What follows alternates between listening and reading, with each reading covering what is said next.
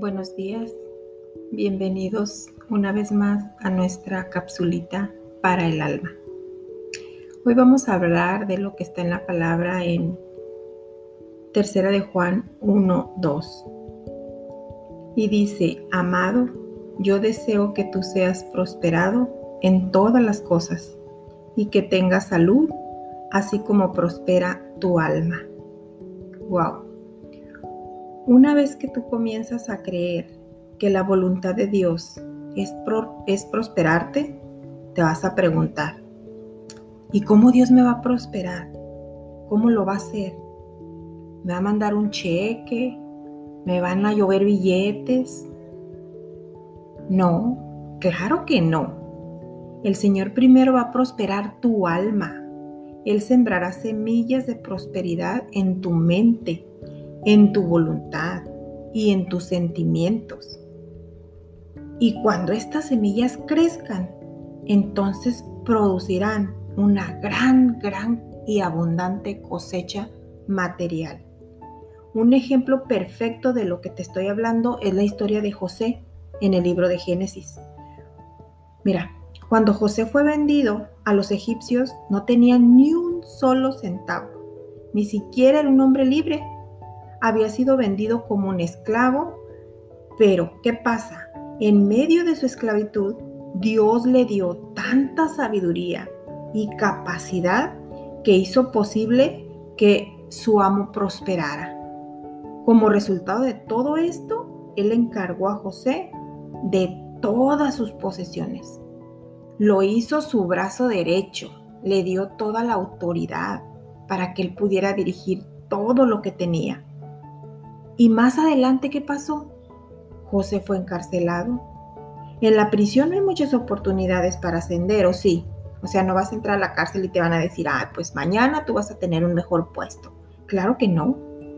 Pero Dios le dio entendimiento como a ningún otro hombre José. Le dio un entendimiento sobrenatural como a ningún otro hombre en Egipto. Y ese entendimiento le abrió las puertas para un puesto en la corte de Faraón. Fíjense dónde, en la corte. Y no como esclavo, sino como el hombre más reconocido en todo el país, después del mismo Faraón. O sea, fue la segunda persona, ahora sí que amando en el timón del barco del Faraón. ¿Y cómo hizo Dios todo esto? Te podrías preguntar, bueno, pero ¿cómo lo hizo? Lo hizo prosperar. Al prosperar, al, hacer prosperar a José, al hacer prosperar su alma, incluso cuando la situación llegó a ser obscura, difícil, sombría, y sus problemas se vieron o se veían imposibles de resolver, Dios pudo revelar los secretos espirituales poderosos que abrían la puerta del éxito para él ahí, en ese lugar donde él estaba.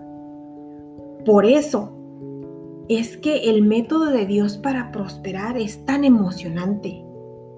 Da resultado en cualquier lugar y puedes estar seguro de que dará resultado en tu vida. Si estás viviendo una situación difícil, si tú ves que cada día se vuelve más oscuro y tú dices, ¿Cómo voy a prosperar aquí? ¿De dónde voy a, sacar fruto? Pues no dudes y prepárate. Porque cuando Dios te lleva a un desierto, es porque te está preparando para algo grande. Cuando Dios te lleva a pasar por un proceso en el que tú dentro de tu dominio y poder humano no puedes hacer nada, gracias Dios, da gracias a Dios, porque ahí es donde Dios entra. Y ahí es donde Dios te va a revelar cosas sobrenaturales que tú no sabías.